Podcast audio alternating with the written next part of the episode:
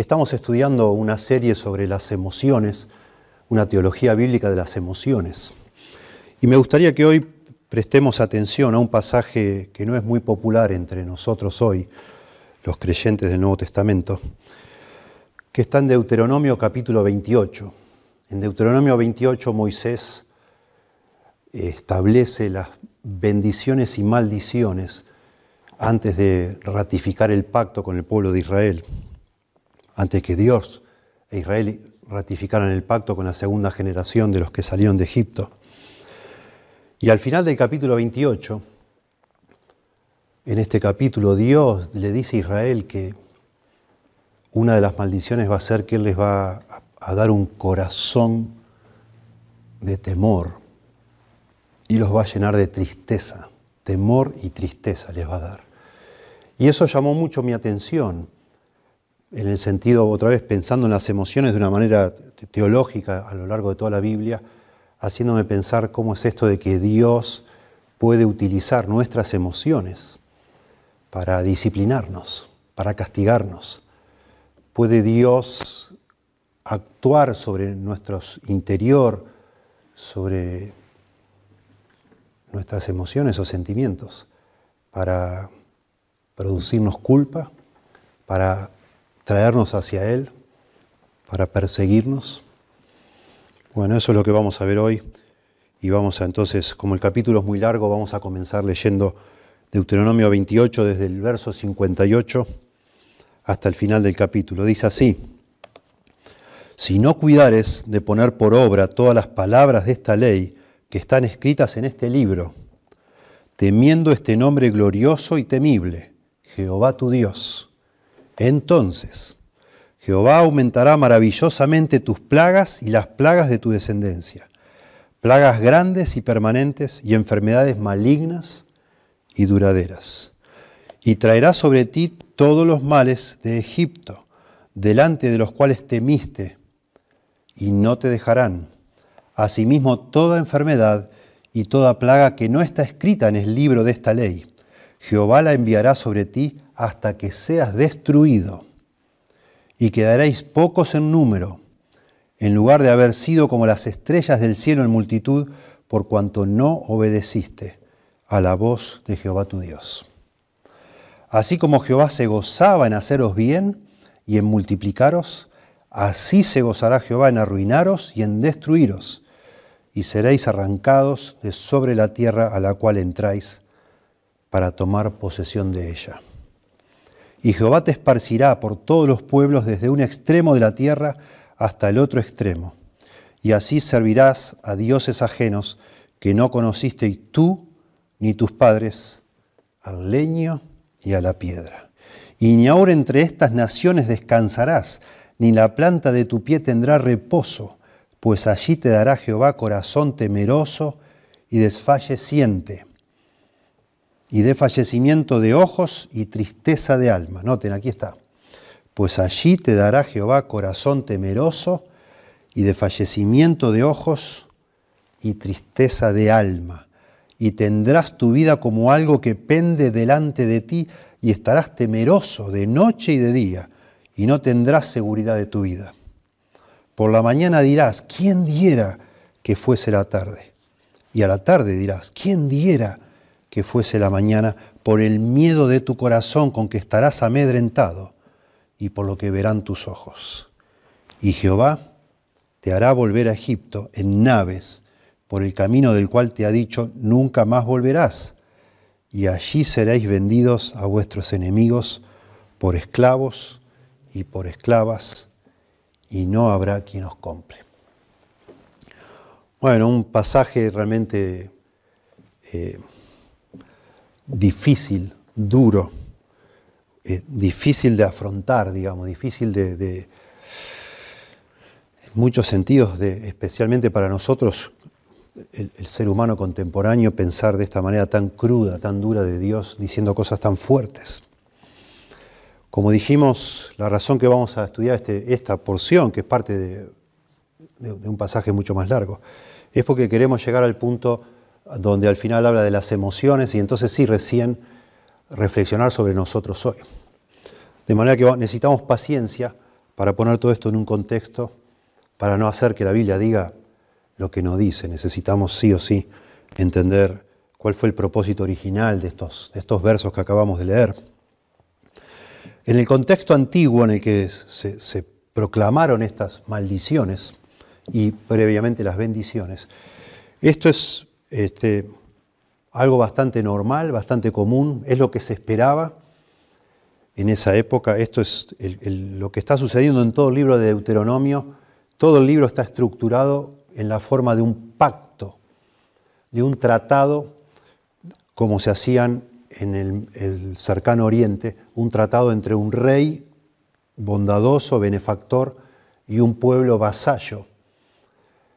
De manera que el rey ofrece al pueblo bendición, provisión y protección a cambio de la lealtad de ese pueblo. Así es la estructura del libro de Deuteronomio. Se hace todo como una especie de, prólogo a este tratado con una revisión histórica, eso es Deuteronomio capítulo 1 al 4. Después se establece la ley, Deuteronomio 5, y se, se, expande esa ley desde el capítulo 5 justamente hasta el 28, donde son todos los, de alguna manera, los estatutos que el rey pone como condiciones lo que el rey espera de estos vasallos, cómo quiere que ellos vivan y lo representen. Y entonces antes de firmar este pacto, que va a suceder eso en el capítulo 29, se, recitaban, así era la forma, bendiciones y maldiciones. Bendiciones por obedecer el pacto, bendiciones por seguir este pacto y maldiciones por desobedecerlo. Así es como se hacía las, todas estas plagas, todas estas cosas tremendas que se enumeran aquí en Deuteronomio 28 son muy similares a la de otros tratados que han encontrado los arqueólogos. Muchas de estas, de estas maldiciones que hablan hasta de canibalismo, personas comiéndose a sus hijos, no es algo eh, particular de, Deuteronomio solamente, sino que eh, tiene mucho que ver con el contexto de cómo eran las guerras en aquella época, donde un ejército sitiaba una ciudad hasta que lograba que se entregaran por hambre o por sed. Y entonces sucedían estas cosas, donde había también ciertas enfermedades, plagas, cuando venían ejércitos de lejos, traían enfermedades desconocidas que arrasaban muchas veces con la población. Ya en aquella época se conocía esto y hasta a veces sucedía que traían enfermos para tirarlos con catapultas por arriba de los muros para producir estas enfermedades, etc. Era algo bastante familiar todo este tipo de cosas, lo que están de alguna manera declarando estas maldiciones, más que nada es que Dios, si el pueblo de Israel no va a ser leal a este pacto, va a enviar ejércitos a destruirle con la consecuente hambruna, eh, canibalismo, eh, sed, enfermedades, calamidades de todo tipo y por supuesto eh, campos arrasados, cosechas destruidas, etc. Tenemos que también pensar teológicamente de una forma correcta cuando leemos las bendiciones y las maldiciones, evitando el error de ponerlas como si una fuera la antítesis de la otra. Errores que a veces cometen algunas traducciones y ponen bendiciones por la obediencia y maldiciones por la desobediencia. No es eso lo que está diciendo, o no es eso como se hacía un pacto. El rey prometía bendecir, proteger y proveer a sus súbditos. Ah, eso era la parte suya del pacto. No a cambio de la obediencia, sino por gracia. Dios está ofreciendo al pueblo de Israel, está diciendo en todo el libro de Deuteronomio, que lo escogió por gracia, no por obras. Y le está bendiciendo ya al hacerlo su pueblo, aunque no haga nada Israel. Es gracia, la relación se establece por iniciativa de Dios que lo rescata de Egipto y Dios lo convierte al pueblo de Israel en su pueblo, pero no porque ellos sean más justos que otros pueblos. No es por obras. Dice Deuteronomio capítulo 9, verso 4, no pienses en tu corazón cuando Jehová tu Dios los haya echado de delante de ti, cuando entren en la tierra prometida, diciendo, por mi justicia me ha traído Jehová a poseer esta tierra, pues por la impiedad de estas naciones Jehová las arroja de delante de ti, no por tu justicia, ni por la rectitud de tu corazón. Entras a poseer la tierra de ellos, sino por la impiedad de estas naciones Jehová tu Dios las arroja de delante de ti, y para confirmar la palabra que Jehová juró a tus padres, Abraham, Isaac y Jacob. Porque había un pacto previo hecho a Abraham, a Isaac y Jacob, también por iniciativa de Dios, por pura gracia. Por tanto, Deuteronomio 9:6, sabe que no es por tu justicia que Jehová tu Dios te da esta buena tierra para tomarla, porque pueblo duro de serviz eres tú. La bendición ya está ahí. Si Israel sigue las estipulaciones de este pacto, va a ser más bendecido, pero no por, por no es que la obediencia de alguna forma establece las condiciones para merecer esa bendición, sino que la obediencia, así como la fe, son los, son los medios para apropiarse de la gracia que Dios les está concediendo. Al obedecer, al Israel obedecer a su Dios, de esa manera iba a poder recibir más bendición de Dios, porque es el medio que Dios había dispuesto para que ellos sean bendecidos. Ojalá tuviesen tal corazón que me temiesen todos los días, para que guardasen todos mis mandamientos, para que les vaya bien, les fuera bien a ellos y a sus hijos para siempre. Porque los mandamientos fueron establecidos por Dios justamente para proteger, guiar a su pueblo y de esa manera bendecirlos. Importante eso, de nuevo, para, porque nosotros hoy, los creyentes del Nuevo Testamento, también hemos por la gracia y misericordia de Dios, llegado a tener una relación con Dios por pura gracia. Y también se nos pide obedecer a Dios para justamente no sufrir consecuencias. Estando bajo la gracia de Dios, que se nos extiende por medio de la obra de Cristo en la cruz, nosotros también somos llamados a obedecer a Dios, a vivir como un pueblo santo, a hacer obras, buenas obras. La gracia de Dios nos enseña a hacer buenas obras. Y somos bendecidos por medio de esas buenas obras. Y en eso existe este, el paralelo de esto que vamos a leer con lo que nos atañe a nosotros. Claro que sí. También estamos bajo una relación de gracia en el nuevo pacto. Y también si nosotros desobedecemos a Dios, sufriremos ciertas consecuencias. No necesariamente las mismas, pero sí hay consecuencias. Claro que sí. Y entonces, importante saber este capítulo 28, los primeros 15 versículos o 14 versículos hablan de las bendiciones y luego desde el verso 15 hasta el 68, cuatro veces más se hablan de las maldiciones. Parece como una desproporción, como que Dios les quiere asustar más o, convencer más con la vara que con la zanahoria, como se suele decir. 15, 14 versículos del aspecto positivo de seguir este, este, las condiciones del pacto y más de 40 versículos relacionados con, con las maldiciones. Y entonces esas maldiciones básicamente son, de, son, son numerosas, pero tienen que ver con, básicamente con que van a volver a Egipto, que van a ser destruidos y que van a ser dispersos por todas las naciones. De alguna manera, especialmente en la última parte que vamos a considerar nosotros, se está enfatizando que se van a revertir todas las bendiciones por medio del pacto abrámico y por todo lo que hizo Dios a partir de haberlos quitado de Egipto, van a volver para atrás todas esas cosas y van a ser malditos. Sí, eso es lo que en esta última parte, primero habla de enfermedad, de sequía, de derrota, deportación, privación de, de los frutos del campo, de asedio militar, pero ahora a partir del verso 58 que hemos leído, hasta el 68, el punto es que estas maldiciones tienen que ver con una reversión, una inversión de todo lo que Dios les había concedido, se los va a ir quitando hasta que vuelvan a ser como eran antes, esclavos. Note usted cómo menciona el verso 60, y traerá sobre ti todos los males de Egipto. Acuérdense que Dios quitó, Dios sacó a Israel de Egipto por medio de plagas que hizo contra los egipcios. Bueno, va a traer esas plagas ahora sobre Israel. Y termina el verso 68, y Jehová te hará volver a Egipto. Toda esta porción habla exactamente de ese asunto, de una reversión de las bendiciones.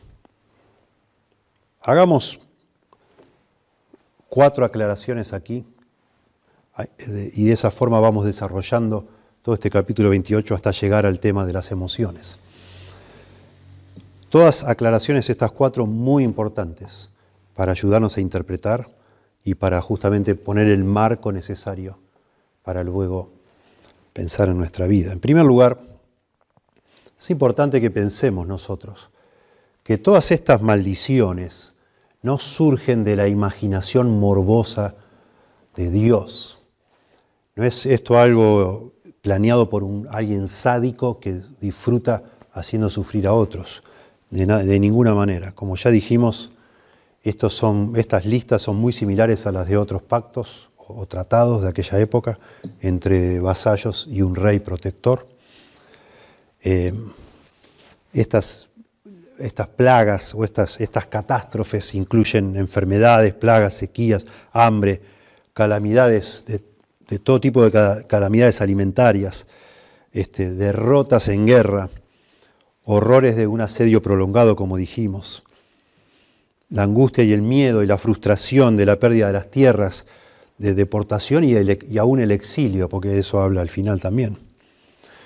Todas estas cosas, todas estas calamidades enumeradas aquí, las fue, lamentablemente, progresivamente las fue sufriendo Israel, y eso lo vemos mucho al final de los libros históricos, en el libro de Reyes, y después lo vemos mucho, por supuesto, en los libros proféticos.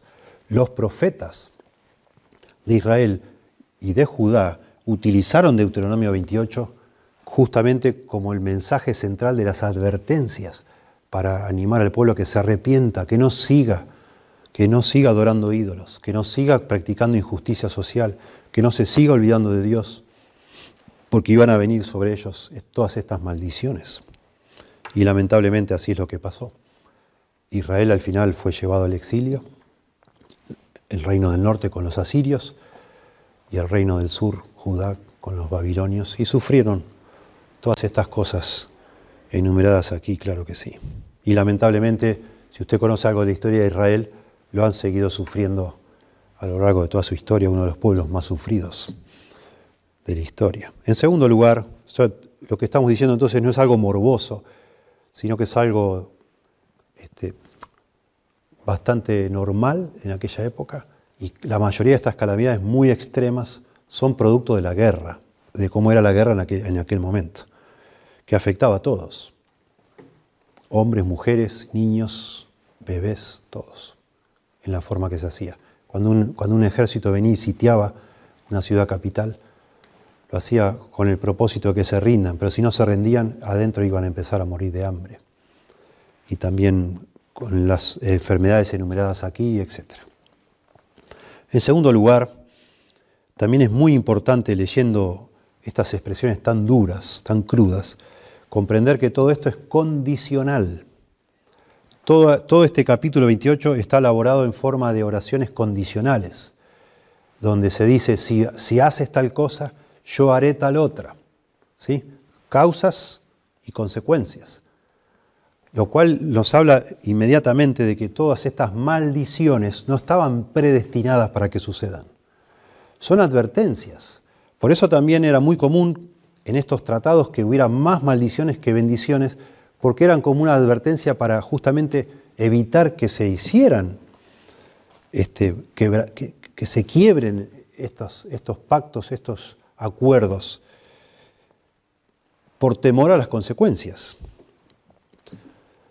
Si Israel persistía en la rebeldía, le iba a llegar esto, pero si no, si obedecía, si cumplía con esas condiciones, nunca iba a suceder esto. Jamás iba a sufrir estas consecuencias. Estaban allí, de alguna manera, como un testimonio de amor de parte de Dios, porque les, les está diciendo, por favor, no quebranten la lealtad de ustedes hacia mí, porque todo esto va a suceder. Y si bien, bueno, las, los pactos estos que decimos del Oriente Medio eran entre reyes reales y, pueblos vasallos reales. Acá estamos hablando entre Dios, el Dios de la creación, el creador de todas las cosas, y el pueblo escogido de Dios, que se nos dice la Biblia fue escogido para a través de ese pueblo poder traer salvación a toda la humanidad. Porque el marco, el telón de fondo de todo esto es la caída del hombre en Génesis 3 Dios está desarrollando por medio del pueblo de Israel el plan de la redención para salvar a la humanidad. Y entonces tenemos que ser capaces de ver el amor que hay detrás de esto. Porque el ser humano fue creado por Dios y el ser humano necesita tener una relación con Dios. E Israel busca, eh, o perdón, Dios busca a Israel para llamarle, redimirle y hacerlo su pueblo.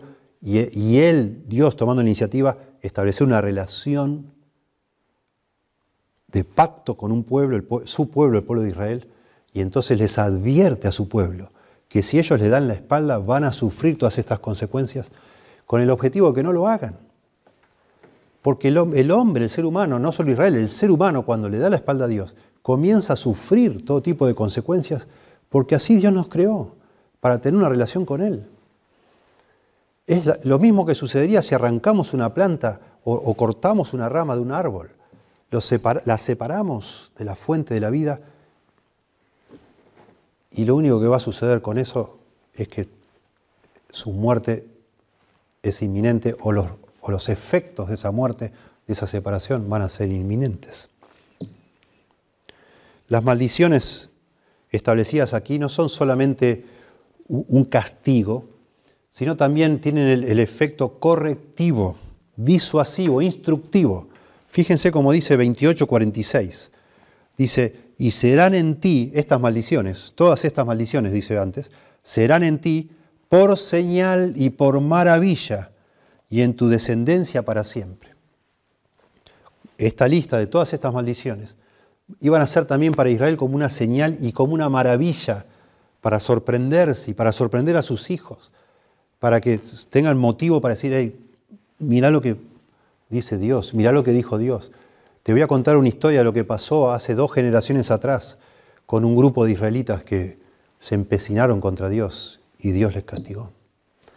Todas estas maldiciones son comunitarias, por supuesto se refieren al pueblo de Israel, pero se hacen efectivas en individuos, en familias, en personas, padre, madre, hijos. Y entonces era muy importante que la nación como un todo, siempre hay desobedientes, pero el pacto era de Dios con Israel, que la mayoría de esa nación fuera leales a Dios, para que entonces como nación se preservaran. Y si después como nación, de alguna manera, fallaban como comunidad, esas maldiciones, por supuesto, caerían en, en individuos particulares. Algo disuasivo, por amor. Dios, en todas estas maldiciones, Dios es el ejecutor, Dios es el que lo hace, Dios es el responsable. No, no demonios, no espíritus, no otros, Dios, Dios derrama. Dios es el que está haciendo un pacto con Israel y Dios es el que está diciendo, no den la espalda a este pacto, pues mi poder divino va a hacer que ustedes sean castigados de otra manera. Piensa, dice Dios a su pueblo, piensa lo que sucedería si eliges deliberadamente el camino de la desobediencia, la rebelión, de la deslealtad. Piensa. Es como si, se me ocurre un paralelo, una analogía, es como cuando nosotros nos estamos casando, cuando un hombre se casa con una mujer y promete lealtad hasta que la muerte los separe. Bueno, nadie está diciendo, en la, en la fiesta de boda no se está diciendo, pero sí está implícito y si no explícito también, que ninguno de los dos va a quebrantar ese pacto. Y está de alguna manera implícito en un matrimonio sano que si alguno de los dos eh, sale a buscar a otra persona y es desleal, eso, eso, es factible de que se termine en un divorcio. Es una advertencia. Esto, todo esto es una advertencia. En tercer lugar, algo que ya hemos dicho, pero me gustaría explicar ya metiéndonos en el pasaje. La mayoría de estas maldiciones no son otra cosa sino una reversión, una inversión de las bendiciones que Dios había prometido primero por medio de Abraham en el pacto abrámico y luego también por medio de Moisés cuando Dios saca a Israel de Egipto. Dios comienza a bendecirles de una manera maravillosa como su pueblo escogido. Bueno, si ellos le dan la espalda a Dios, son desleales a Dios, lo que está diciendo entonces todas estas maldiciones es que Dios lentamente va a ir quitando todas esas bendiciones. Es una otra forma de entenderlo esto. Ya Dios les va a soltar la mano.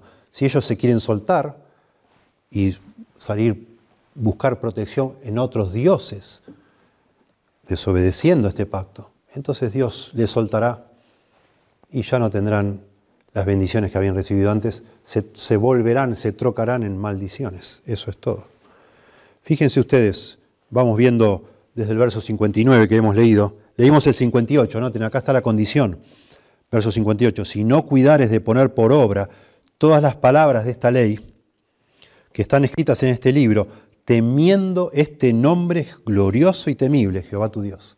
Ahí está el tema de la obediencia a la ley que está escrita en este libro, pero también la actitud de corazón, temiendo, dice acá,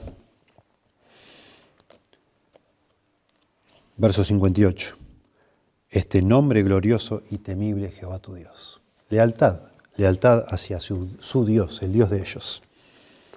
Entonces dice verso 59, Jehová, noten, Dios, aumentará maravillosamente tus plagas y las plagas de tu descendencia, plagas grandes y permanentes y enfermedades malignas y duraderas. Traerá sobre ti todos los males de Egipto, delante de los cuales temiste, y no te dejarán. Jehová la enviará sobre ti hasta que seas destruido, dice. Todas estas plagas. Y aún otras que no están escritas, que no, que no conoces, dice, que nunca has escuchado. Entonces, en primer lugar, así como Dios sacó a Israel de Egipto, enviando plagas a los egipcios, ahora lo que está diciendo Dios, si Israel le da la espalda, le va a enviar las mismas plagas que ellos habían visto y temieron, se asombraron cuando vieron lo que pasaba. Dice, bueno, ahora las mandaré para ustedes. Y aún más que esas todavía. Asombrosamente, dice acá, aumentará maravillosamente tus plagas. Esa palabra maravillosamente lo que está implicando es algo que es indescriptible, es algo fuera de lo normal, de lo natural. Es algo incomparable. Y la idea es que cuando el pueblo de Israel reciba eso, se van a sorprender como diciendo, ¿cómo? Esto es algo inesperado. ¿Cómo Dios nos hace esto si somos el pueblo de Dios? En ese sentido es maravillosamente. Se van a maravillar. Como un creyente que se jacta de que es un hijo de Dios y entonces y que está bajo la gracia y se abusa de esa gracia y un día la mano de Dios cae sobre él y dice, pero ¿cómo? No. ¿Cómo me pasa esto a mí? No puede ser. Bueno, esa es la idea de maravillosamente aumentará maravillosamente tus plagas y las plagas de tu descendencia. Y noten cómo, cómo subraya la idea de que eso es algo que va a, a perdurar en el tiempo. Plagas grandes y permanentes y enfermedades malignas y duraderas. La palabra permanentes y duraderas en el original es la misma. Y eso es lo que quiere subrayar. Algo que les va, les va a perseguir, los va a seguir, los va a alcanzar y los va a seguir y no los va a dejar en paz. Tremendo. Está hablando de enfermedades que son inevitables. Dice acá, no te dejarán. la, la idea es, se te pegarán, no te van a dejar. Enfermedades amplias en su extensión, de todo tipo de enfermedades. Por eso dice, todos los, todos los males de Egipto, y después dice, y aún los que no conoces, aún más de los que están escritos aquí y también enfermedades punitivas, porque dice hasta que seas destruido. tremendo. En segundo lugar, vemos la inversión esta, que así como Dios había hecho multiplicar al pueblo de Israel, había prometido a Abraham que su descendencia iba a ser incontable como las estrellas del cielo o como la arena del mar, pero cuando empieza el libro de Éxodo dice que el pueblo de Israel se había multiplicado tanto que el faraón mandó matar a todos los bebés. Eso era parte de la bendición prometida. Bueno, ahora en esta inversión en las maldiciones potenciales futuras, dice que por causa de todas estas enfermedades, tantas enfermedades de tanta cantidad y tan duraderas, se iba a ir diezmando la población. Y dice el verso 62, y quedaréis pocos en número, en lugar de haber sido como las estrellas del cielo en multitud. Es una referencia al pacto abrámico. Vamos para atrás. Y también, así como un día los había rescatado de otras naciones, dice, los va a esparcir, otra reversión de la bendición. Literalmente dice, los va a sacar por la fuerza, es lo que dice acá. Verso 64, y Jehová te esparcirá por todos los pueblos, desde un extremo de la tierra hasta el otro extremo. Te arrancará, es la idea, te va a esparcir por la fuerza. Te va a sacar de la tierra esta que vas a tomar y te va a hacer que estés por todas partes. Tremendo. Y el verso 63, y por eso estoy explicando esto, para darle un marco y entender. El verso 63 es realmente espeluznante y es único en todo el Antiguo Testamento. Es un verso realmente muy, muy dramático y prominente. Aquí dice, así como Jehová se gozaba en haceros bien y en multiplicaros, así se gozará Jehová en arruinaros, en arruinaros y en destruiros. Y seréis arrancados de sobre la tierra a la cual entráis para tomar posesión de ella. No, sé si nosotros somos capaces de medir lo que implica esto cuando han escuchado los judíos. Miren, todo el libro de Génesis nos muestra de Abraham, de Isaac, de Jacob, cómo ellos estaban deseando esa, esa promesa de Dios. Y luego cómo Israel, estando en Egipto 400 años, Dios les promete llevarles de nuevo a la tierra y después están 40 años dando vuelta para llegar a la tierra. Y ahora Dios les avisa acá que esta tierra a la que van a entrar en posesión, por fin, por las promesas de Dios, se las va a quitar. Y así como se gozó en bendecirlos, se va a gozar en maldecirlos. Y así como se gozó en multiplicarlos, en multiplicarlos, se va a gozar en arruinarlos y destruirlos. Bueno, esto, este pasaje realmente contradice otros pasajes donde dice que Dios no se goza de la muerte de nadie.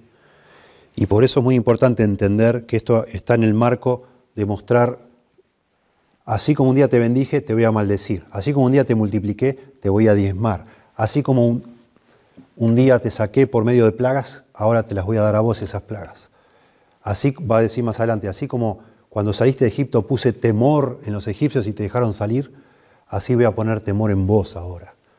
estás exactamente mostrando lo opuesto, otra vez como una forma de disuadir, de persuadir al que alguna vez esté tentado a darle la espalda a Dios a que no lo haga. Pero Dios no se goza con la destrucción de nadie. Es solo de nuevo para seguir este ritmo. Así como un día me gocé en bendecirles, me voy a gozar ahora en maldecirlos. Tremendo. Tremendo por el impacto emocional que debería causar intencionalmente este versículo. Y en el verso 64, ya aproximándonos a, a lo que queremos explicar de las emociones. Dice, y Jehová te esparcirá por todos los pueblos, desde un extremo de la tierra hasta el otro extremo, y allí servirás a dioses ajenos, que no conociste tú ni tus padres, al leño y a la piedra. Noten que es una maldición esto. Dios está diciendo que los va a esparcir, así como los trajo y les dio una tierra, ahora los vas a sacar y parte de esa maldición es que les va a dar o les va a hacer servir a dioses ajenos, al leño y a la piedra, dioses que no conocieron. Lo que está diciendo otra vez la inversión, en lugar de, de satisfacerse o de servir al Dios que les satisfizo a ellos, van a servir a ídolos que les van a dejar vacíos. Y eso es tremendo, ahora lo vamos a desarrollar un poquito. ¿sí?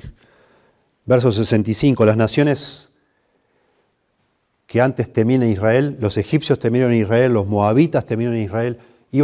a medida que iba avanzando Israel por el desierto, Dios sembraba temor en todas las naciones. Cuando entraron a la conquista, acuérdense ustedes, después que destruyeron la ciudad de Jericó, todas las, distintas tribus dentro de Canaán tuvieron temor de Israel. Pero ahora el que va a tener temor ahora es Israel. Y vamos a explicar. En lugar de largos días, verso 66, como Dios había prometido, descanso en la tierra y largos días, la vida de ellos iba a pender de un hilo. Y así como hablaba de pisar, pisar la tierra era, es un símbolo de, tener dominio sobre esa tierra, ellos van, según dice acá, este, van a, no van a poder pisar seguros en ningún lado. Eso es parte de la maldición. Y finalmente, verso 68, así como fueron librados de la esclavitud de Egipto, terminarán finalmente como el, clímax, el colmo de los colmos, terminarán volviendo a Egipto por esclavos. Dice acá, Jehová te hará volver a Egipto en naves por el camino del cual te ha dicho, nunca más volverás. Y allí seréis vendidos a vuestros enemigos por esclavos y por esclavas, y no habrá quien os compre. Tremendo, fatal es esto. Está, al decir que los hará volver por naves, presumiblemente, dicen los estudiosos, se refiere a los fenicios, que eran traficantes de esclavos y que eran, por supuesto, dominaban la navegación en el Mediterráneo. Los fenicios los iban a volver a Egipto, pero al llegar a Egipto, de donde habían salido como esclavos, tan calamitosa, tan desastrosa, las maldiciones sobre ellos que ni siquiera ellos mismos vendiéndose por esclavos iban a conseguir que alguien los compre, nadie los iba a creer. Ni siquiera como esclavos los iban a creer. Tremendo. Bueno, esa era la tercera aclaración de esto. Sí, la primera dijimos que estas maldiciones no son algo extraordinario, son comunes a este tipo de pactos y tienen que ver con aquella época. La segunda aclaración dijimos que todo esto es condicional, no es algo predestinado, que va a suceder sí o sí, son advertencias. La tercera aclaración dijimos es que todas estas maldiciones, sobre todo se ve muy claro al final, son reversiones de las bendiciones, inversión de las bendiciones. Y finalmente, y muy importante, es entender que las maldiciones vienen, estas maldiciones, vienen más por deslealtad que por imperfección, digamos. El criterio, el, el criterio acá no es, lo que se demanda en este pacto no es la perfección, sino la lealtad. Esto es muy importante y acá es donde creo yo existe el puente entre esta situación y la nuestra hoy. La lealtad a este Dios que los compró, que los redimió, que significa comprar cuando eran esclavos en Egipto, Él los redimió para sí mismos, para hacer de ellos un pueblo de sacerdotes, una nación santa que anuncia a todo el mundo la salvación de Dios, el carácter de Dios. Fíjense ustedes, 28.15, allí tenemos la, primera oración condicional, 28.15 dice, pero acontecerá si no oyeres la voz de Jehová tu Dios para procurar cumplir todos sus mandamientos. Esa es la condición, ¿sí? Y a partir de ese momento viene la consecuencia. Se llama prótasis y apódosis en este tipo de oraciones condicionales. La prótasis es la condición, sí, que siempre empieza con la palabra sí, si hicieres tal cosa. La apódosis es como la consecuencia, sucederá tal cosa. Esa es la primera, verso 15. Todos los versos que siguen hasta el verso 46 es todas las consecuencias de ese verso 15. En el verso 47, 28-47 dice, por cuanto no serviste a Jehová tu Dios con alegría y con gozo de corazón, por la abundancia de todas las cosas. Y entonces comienza a enumerar de nuevo todas las consecuencias. Servirás por tanto, etcétera, etcétera.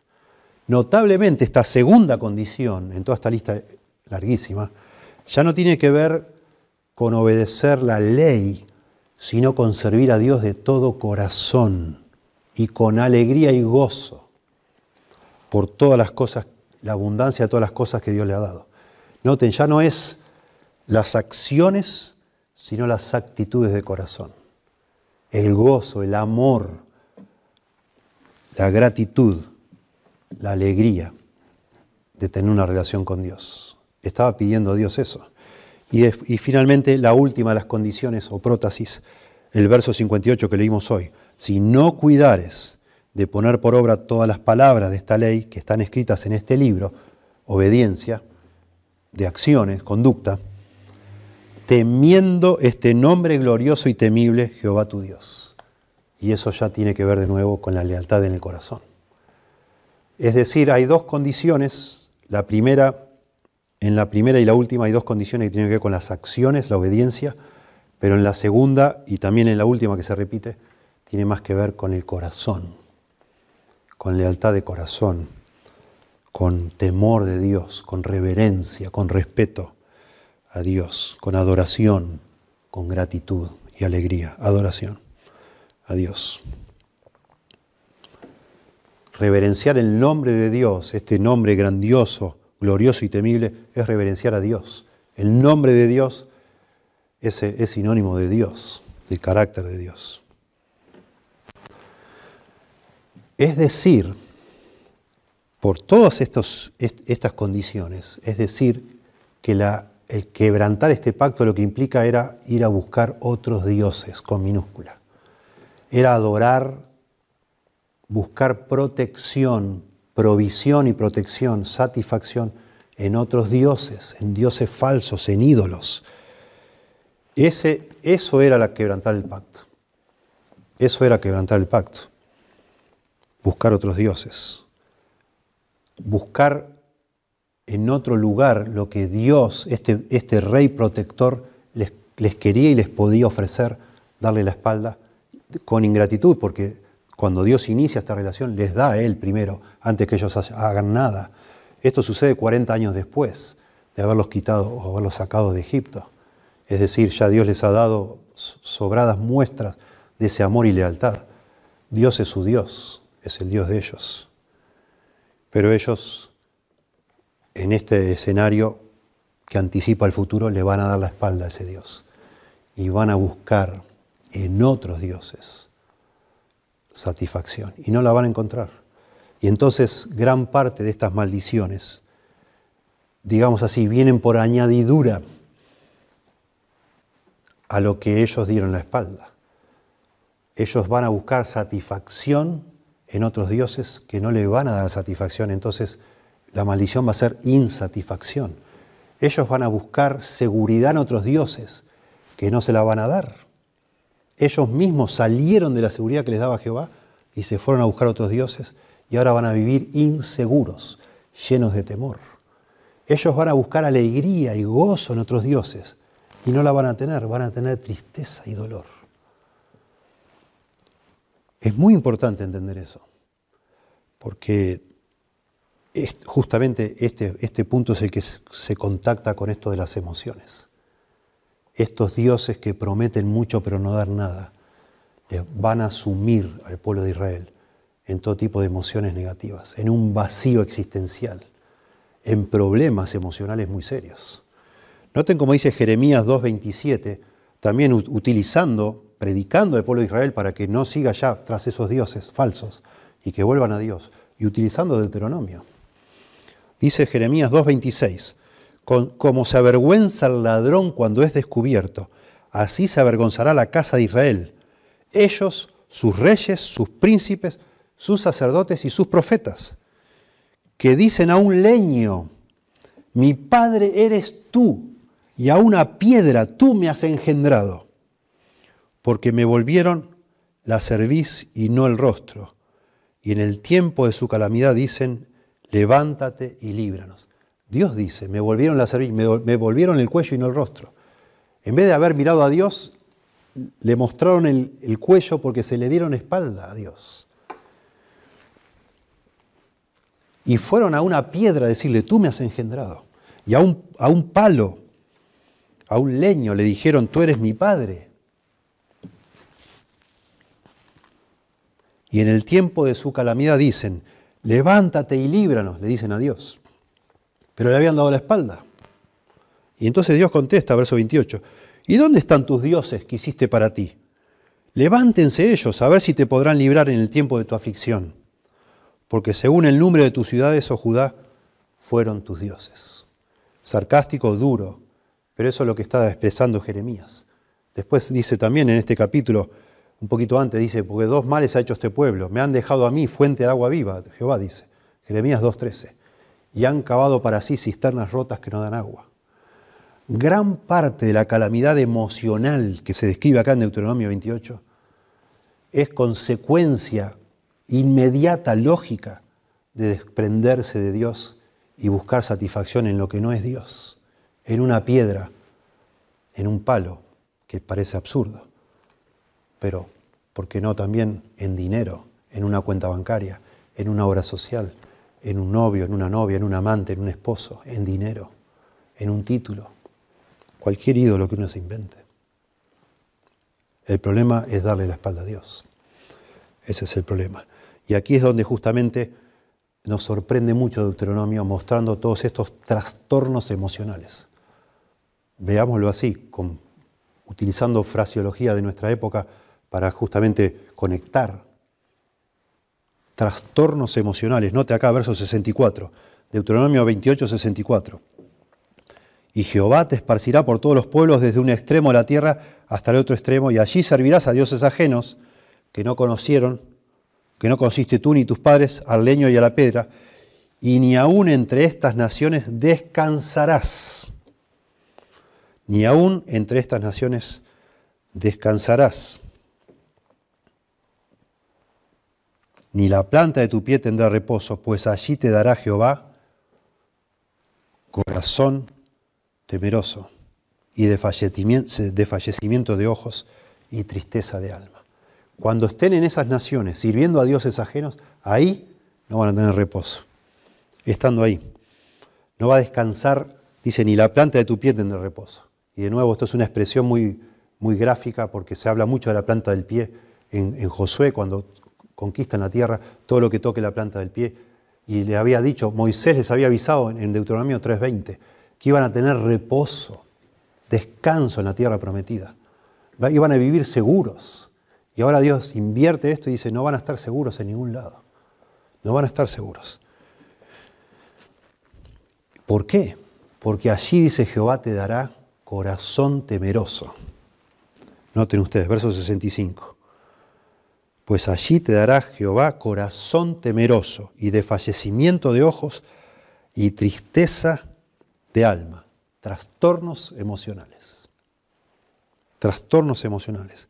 La idea de corazón temeroso es que un, corazón literalmente tembloroso y habla de una mente ansiosa, ansiedad, temor, ansiedad. Los ojos de fallecientes. Ojos de fallecientes es una expresión de desesperanza se usa en Job 11:20, en varios lugares se usa de justamente de personas que, los ojos este, están consumidos, desfallecen los ojos. Y tristeza de alma, la idea es alma languideciente. Es una, una expresión que habla de un agotamiento físico, emocional absoluto, tristeza de alma. Noten temor, corazón temeroso, desesperanza, ojos desfallecientes y tristeza de alma. Temor, tristeza y desesperanza temor, tristeza y desesperanza. Y entonces expande y dice el verso 26, y tendrás tu vida como algo que pende delante de ti, y estarás temeroso de noche y de día y no tendrás seguridad de tu vida. Nosotros usamos esta frase, quizás ha salido de aquí, mi vida pende de un hilo. Tendrás tu vida como algo que pende delante de ti, es algo que está, está a punto de, de caer, de quebrantarse hablando de una inestabilidad espantosa. Es, sinónimo esto de, que la vida pende delante de uno, eh, una, una preservación desesperante. ¿Qué sé yo qué va a pasar de mí? Quizás algo que hemos experimentado con esto del coronavirus, no lo sé. Algunos quizás lo han experimentado así, como que en cualquier momento uno pasaba para otra vida. Trastornos emocionales la sensación de que no sé hasta cuándo voy a vivir, que no, que no estoy seguro en ningún lado, en todos lados rodeado de terror, de temor. Por eso expande verso 67, por la mañana dirás, ¿quién, ¿quién, diera que fuese la tarde? Me gustaría que sea la tarde, porque es, un desastre esta mañana. Y a la tarde dirás, ¿quién diera que fuese la mañana? Yo qué sé si voy a llegar hasta, hasta el otro día. Ojalá pudiera llegar a mañana por el miedo de tu corazón con que estarás amedrentado y por lo que verán tus ojos. Van a estar deseando, pendiendo de unir a la vida, no sabiendo si vamos a vivir más de, las próximas seis horas o no. Ojalá llegue la noche, ojalá va, yo qué sé si voy a, no, creo que pase de, mediodía hoy. Y a la noche, ojalá que llegue la mañana, ¿eh? yo no creo que mañana despierte. Con esa incertidumbre permanente. Bueno, esto es impresionante. De nuevo, pensando en una teología bíblica de las emociones, nos tiene que hacer pensar. Y la primera pregunta que nos debemos hacer es, ¿es esto exclusivo de Israel o nos toca también a nosotros? La mayoría de esto es sin duda es exclusivo para Israel, claro que sí. Las maldiciones son claramente corporativas y tienen que ver con la guerra de aquella época, con los sitios de una ciudad, etc. Sin embargo, en este punto particular de Dios poniendo un corazón temeroso, dándoles tristeza, de fallecimiento de ojos, no parece que fuera algo exclusivo para Israel solamente. Lo que nos ayuda este texto es a establecer que Dios es capaz de hacer algo así. Claro que puede hacer eso Dios. Pero entonces, para contestar si esto es exclusivo de Israel, tenemos que salir a ver el resto de la Biblia, a ver si en otra parte de la Biblia Dios hace lo mismo, especialmente en el Nuevo Testamento. ¿Y saben qué? Sí lo hace. Sí lo hace. Y además, en el Nuevo Testamento se nos dice, 1 Corintios 10, verso 6 dice, más estas cosas, las que sucedieron a Israel en el desierto, acá todavía están en el desierto, sucedieron como ejemplo para nosotros, para que temamos. Y Dios es el mismo. Lo importante cuando leemos pasajes corresponden a otra era, a otra época de, cómo Dios administraba su mundo, es tratar de discernir principios eternos. Bueno, esto estamos hablando de lo que Dios es capaz o no es capaz de hacer acá. Y la de gran discusión, yo creo que, que acá debemos hacer es si Dios utiliza las emociones de los seres humanos para disciplinarles, para castigarles, para instruirles, para llamarles la atención, para despertarlos, para advertirles. Y aparentemente sí lo hace. Claro que sí. Este pasaje sin duda recuerda a, los lectores de cualquier época, de cualquier edad, de todas las generaciones, que la bendición, la prosperidad, la libertad nunca se pueden considerar como derechos fundamentales, adquiridos, como incondicionales, cosas que las, tengo para siempre. Claro que no. Claro que no. Nunca podemos presumir de la gracia de Dios, como lo hizo en alguna oportunidad Israel, no podemos. Esa relación que Dios inició con nosotros por gracia se mantiene también por la gracia de Dios, pero nosotros por medio de la obediencia nos apropiamos de esa gracia. Porque si en medio de esa gracia recibida por Dios nosotros comenzamos a, desobedecer a Dios, Dios dice en el libro de Hebreos, nos va a tener por hijos no por bastardos. ¿Y qué padre que quiere un hijo no lo castiga? Y bueno, el punto es que Dios nos suele castigar interfiriendo en nuestras emociones. Este es el punto que yo quiero llamar nuestra atención. No sé si pensamos demasiado en eso. No lo sé. Pero me gustaría que lo pensemos. Que usted piense como yo, que Dios es capaz de llenarnos de temor, de tristeza, de desesperanza, de desesperación, que es lo mismo. Dios es capaz de hacerlo, de quitarnos el gozo, de darnos tristeza, angustia, de llenarnos de culpa. Dios puede hacer eso. Si nosotros le damos la espalda a Dios, inmediatamente podemos empezar a sufrir consecuencias de eso. Y si no, por medio de esas llamadas de atención, digamos así, emocionales, no nos arrepentimos, endurecemos nuestro, nuestra cerviz y seguimos insistiendo, eso se va a recrudecer. Entonces la segunda pregunta que yo quiero hacer es, ¿esta manera de Dios de afectar nuestras emociones, lo hace de manera directa o lo hace de forma indirecta? Es decir, Dios, Dios es capaz, capaz es de todo, pero ¿Suele Dios llenar de temor a una persona de tal forma que de pronto está en su cama y, siente el impulso de salir, salir de la cama, arrodillarse al costado y pedir perdón porque de golpe es inundado por un temor que no sabe bien de dónde salió? ¿O más bien Dios utiliza intermedios, digamos así, más naturales, como un proceso de causa y efecto? Bueno, yo quiero decir que las dos cosas. Y voy a dejar para discutir en otro sermón la forma indirecta en que Dios utiliza nuestras emociones. Como ya le dijo a Caín, si hicieres bien no serás enaltecido. Y si no, el pecado está a la puerta, etcétera, etcétera. Ya lo vimos, Génesis 4.7. Si uno hace el bien, Dios lo enaltece, como una consecuencia. Si uno hace el mal, Dios de alguna manera nos abate, nos, angustia, como una consecuencia indirecta. Sin embargo, aquí en este pasaje, todo el tiempo se nos habla de que Dios le va a dar un corazón temeroso. Dios lo va a amedrentar, Dios los va a asustar. Y eso es lo que se subraya aquí. Y me gustaría que pensemos, creo que tiene un valor inmenso pensar en esto. Y sobre todo cuando vamos al Nuevo Testamento. Noten, en el Antiguo Testamento varias veces se habla que Dios da un corazón. Dios da un corazón como un don, un regalo de Dios. Siempre de manera positiva, salvo en esta ocasión. Dice que Dios da corazón para conocerle a Él, para conocer a Jehová. Deuteronomio 29.4. Aún nos ha dado Dios un corazón para conocerle. Un corazón que le escucha o que le comprende. Primera Reyes 3.9. Un solo corazón para temer a Jehová, dice. Jeremías 32.39. Un corazón nuevo en el nuevo pacto, habla Ezequiel 11.19 y 36.26. Dice que Dios da un corazón de carne es decir, un corazón receptivo, eh, Ezequiel, perdón, 36, 26. Y en Crónicas, segunda Crónicas 30, 12 dice que Dios da un solo corazón para hacer la voluntad del rey.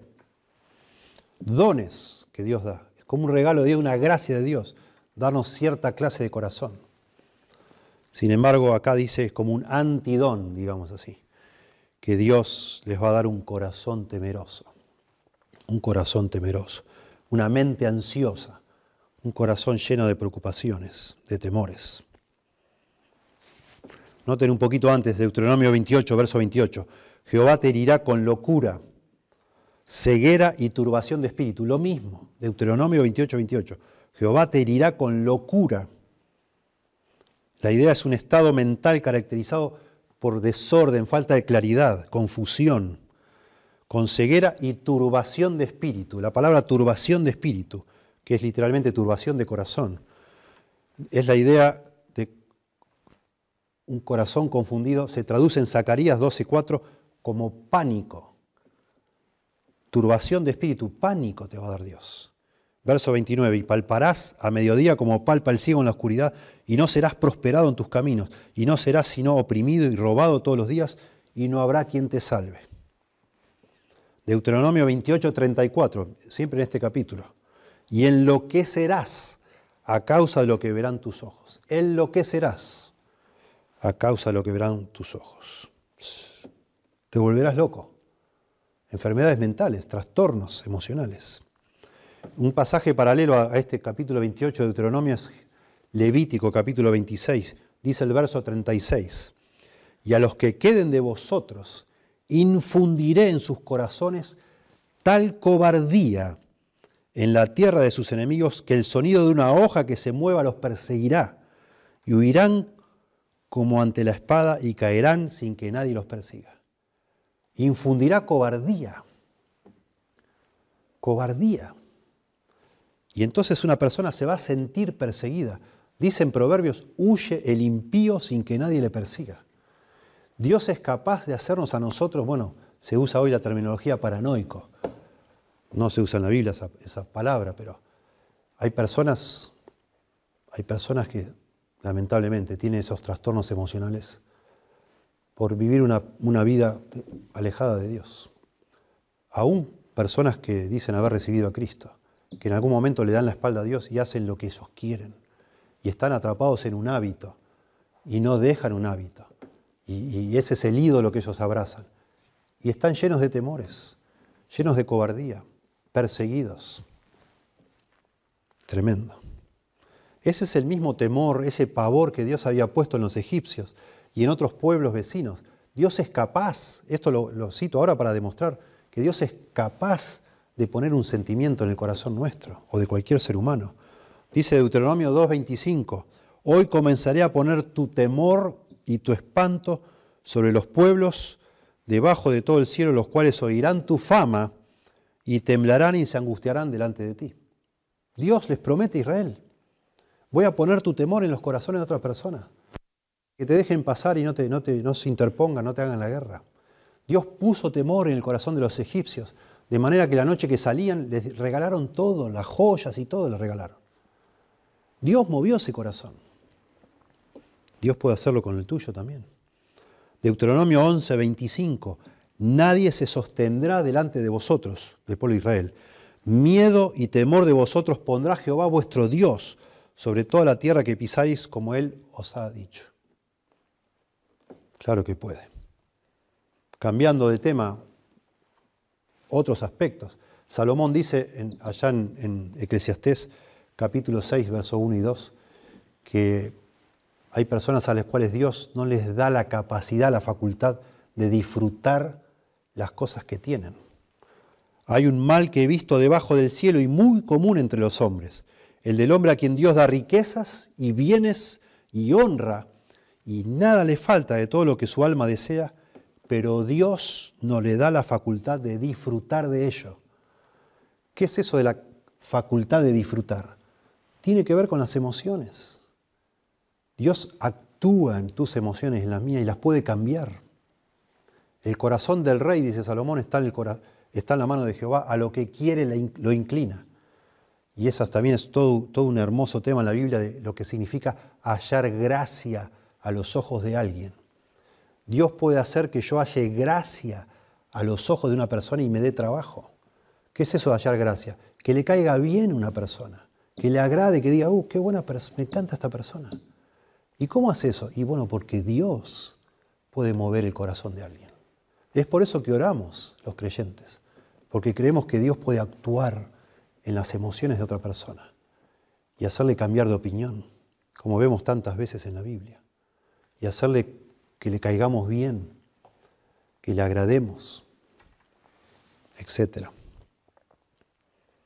A mí me impresiona, me impresiona mucho pensar y meditar tanto en este pasaje que Dios va a dar corazón corazón temeroso y después va a hablar de la tristeza.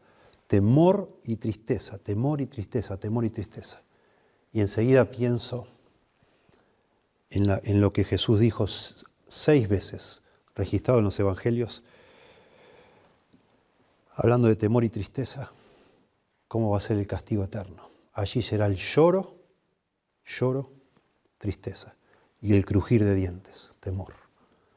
Así parece que se describe el infierno, como un lugar de infinito temor y tristeza. El lloro y el crujir de dientes, o tristeza y temor. Tremendo. Quizás, no sé, pero quizás esos sean los dos elementos con los que mezclados se forma lo que llamamos la culpa, temor y tristeza. Culpa.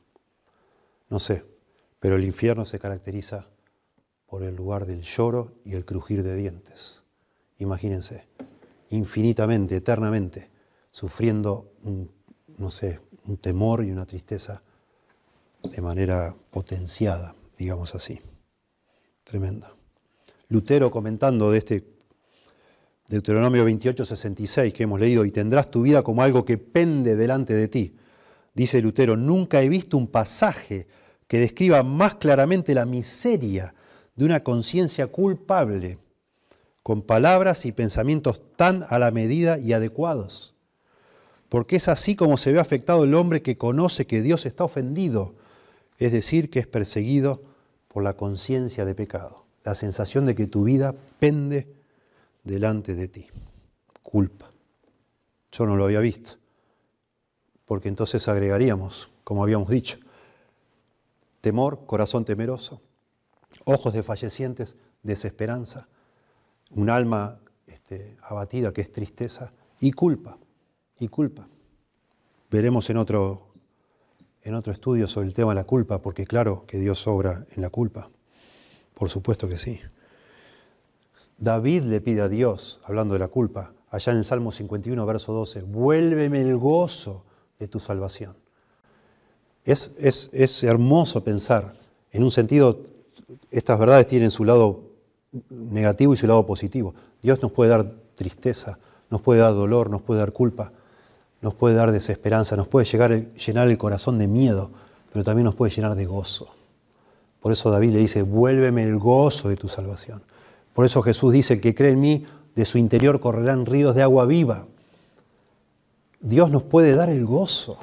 Dios puede cambiar nuestro corazón, cambiar nuestras emociones, para mal o para bien. Maravilloso. Y bueno, vayamos al Nuevo Testamento para terminar, porque sí, pienso que es muy importante. De nuevo, estoy pensando en creyentes en este momento y vamos a terminar hablando de, de no creyentes, de personas que aún no saben si sus pecados han sido perdonados. Pero para creyentes, dice algo inquietante Mateo 18, versículos 34 y 35, viene hablando de la parábola esta de, los dos deudores, de este hombre que debía una fortuna incalculable a un, a un sátrapa de aquella época, mucho dinero, y al final este hombre lo perdona, porque el hombre le ruega. Y cuando el perdonado sale a la calle se encuentra con un conocido que le debe muy poquito y no lo quiere perdonar. Y entonces cuando se entera, cuando se entera el, el sátrapa que le había perdonado tanto, que este hombre era un desgraciado, que no era capaz de perdonar una deudita cuando a él se le perdonó tanto. Dice Mateo 18, 34, entonces, eso es una parábola, y así termina, entonces su señor enojado le entregó a los verdugos hasta que pagase todo lo que le debía, el sátrapa, al que se había negado a perdonar al otro. Ahí termina la parábola y Jesús da una explicación, una aplicación final. Así también, Mateo 18, 35, así también mi Padre Celestial hará con vosotros, está hablando a Pedro, si no perdonáis de todo corazón cada uno a sus hermanos sus ofensas. Note que habla creyentes, si no perdonáis de todo corazón cada uno a sus hermanos sus ofensas. Así hará también con vosotros. ¿Qué va a, hacer? Bueno, lo inmediatamente anterior habla de que este hombre lo entregó a los verdugos.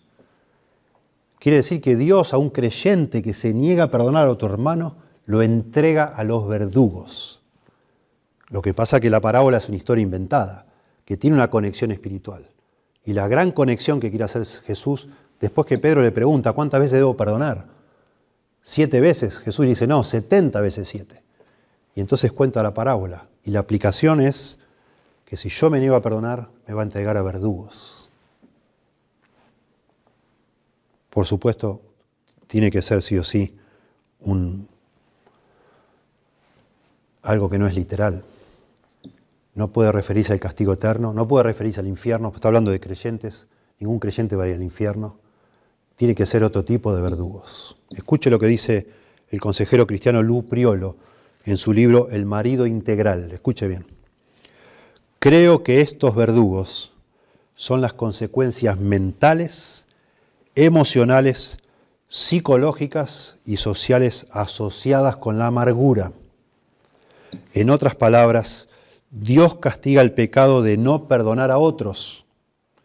El insomnio, el miedo, la ansiedad, la depresión, las relaciones rotas con Dios y con los hombres, las oraciones no contestadas y docenas de otras enfermedades psicosomáticas están asociadas con la amargura. Quizás una de las consecuencias más devastadoras de la amargura en el matrimonio es la contaminación de los hijos, quienes se vuelven irritables, amargados y frecuentemente rebeldes como resultado de estar expuestos a la mala relación marital de sus padres. Los verdugos, los verdugos. Yo creo que los creyentes debemos pensar mucho más sobre esto, mucho más de lo que lo hacemos, mucho más. Solemos pensar o estar tentados a decir, bueno, yo esto que voy a hacer es un pecado secreto, no le hago mal a nadie, nadie está perjudicado, no estoy robando, no estoy matando, esto es algo que no va a afectar a nadie. Y no he visto que, ya lo he hecho antes, nunca me cayó un rayo, no me agarró una peste, no, no me quedé paralítico, no me, no me quedé ciego, entonces ya. Bueno, pero hay, el pecado siempre trae consecuencias. El camino de los transgresores es duro, dice Proverbios 13:15, el camino de los transgresores es duro. El pecado trae consecuencias, no os engañéis, dice Galatas. Dios no puede ser burlado. Todo lo que el hombre sembrare, eso también segará. No, es, no es posible que nosotros creyentes, le, demos la espalda a Dios, le demos la cerviz a Dios y vayamos atrás de otra cosa y no haya una consecuencia. A pesar de estar o además de estar bajo la gracia de Dios. Bueno, yo tengo para mí que la manera en que Dios suele afectarnos es por medio de las emociones. Llamémosle de nuevo trastornos emocionales, problemas emocionales, de todo tipo. Solo Dios sabe. Pero le animo a usted a pensar lo que pueda ser, el caso suyo. Yo no lo sé. Yo no lo sé. Esto es muy importante. Claro que es muy importante. Por supuesto que sí. Por favor, mediten esto. Seguiremos algunas semanas más con este asunto. Y solo para terminar entonces, yo quiero pensar en personas que probablemente o seguramente estén escuchando este sermón y no estén seguras que Dios les ha perdonado sus pecados, que, han hecho un pacto con Dios por esa iniciativa de Dios de haber dejado el cielo, venir a este mundo, nacer en el pesebre en Belén, vivir una vida maravillosa, sin pecado, una vida asombrosa, admirable, y pero morir como el peor de los pecadores. ¿Y por qué eso? ¿Y por qué eso? Porque la Biblia dice que Cristo nos redimió de la maldición de la ley. Acá acabamos de leer un montón de maldiciones. Y había más.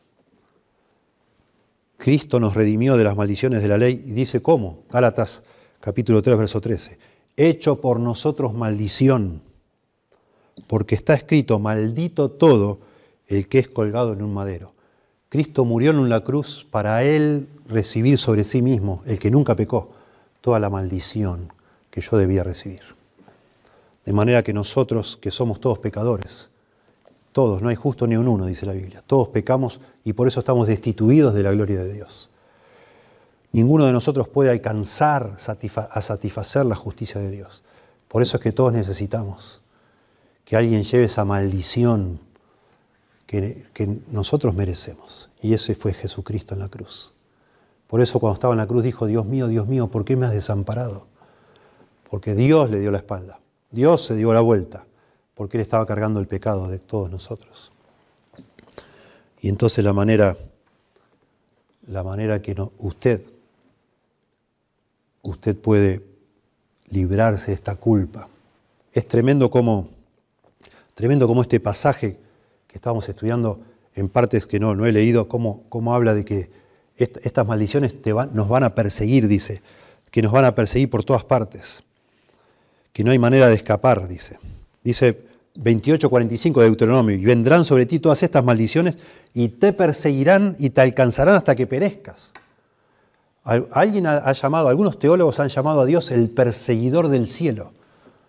Y los seres humanos, si usted siente siente esa angustia existencial, esa, ese no solo temor a la muerte, sino esa culpa, esa sensación de que está mal con Dios, se siente perseguida o perseguido por Dios. ¡Qué bendición! Dios es el perseguidor del cielo. Agustín, San Agustín, decía, Señor, tú nos hiciste para ti y nuestras almas no hayan descanso hasta que se hallan en ti.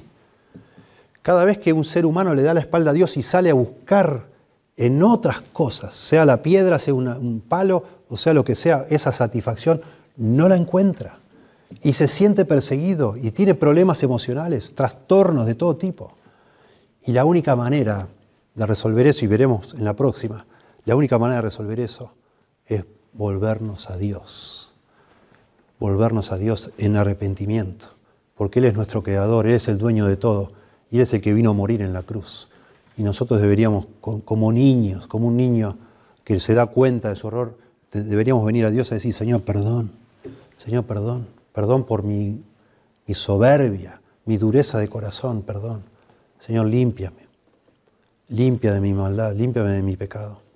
Por favor, Señor, no me castigues. Creo que toda tu ira por causa de la justicia fue derramada sobre Jesucristo, que ocupó mi lugar como un sustituto perfecto. Te damos gracias, Señor. Te damos gracias por Jesucristo. Te damos gracias por tu palabra, porque tú eres el dueño de todo, el Dios de este universo, nuestro creador. Y a ti no, te da ni vergüenza decir que tú estás airado contra, contra el pecado y nuestro pecado. Pero a la vez que tú te muestras severo, como en el pasaje que hoy vimos, implacable, por otro lado también vemos que tú eres el Dios que estuvo dispuesto a descender del cielo, a agacharse en gracia para morir por los pecados, para pagar, para recibir esa maldición sobre ti mismo la segunda persona de la Trinidad. Por favor, Señor, habla al corazón de los que escuchan, que te necesitan, y a los tus hijos e hijas que de alguna manera están buscando vanidades ilusorias, abrazando ídolos, sustitutos, y están siendo desleales a ti, o estamos siendo desleales, Señor. Que por favor nos exhortes pensando en que cualquier pecado que sea, todo pecado, tiene consecuencias en, en nuestras vidas, de una manera a veces imperceptible pero real.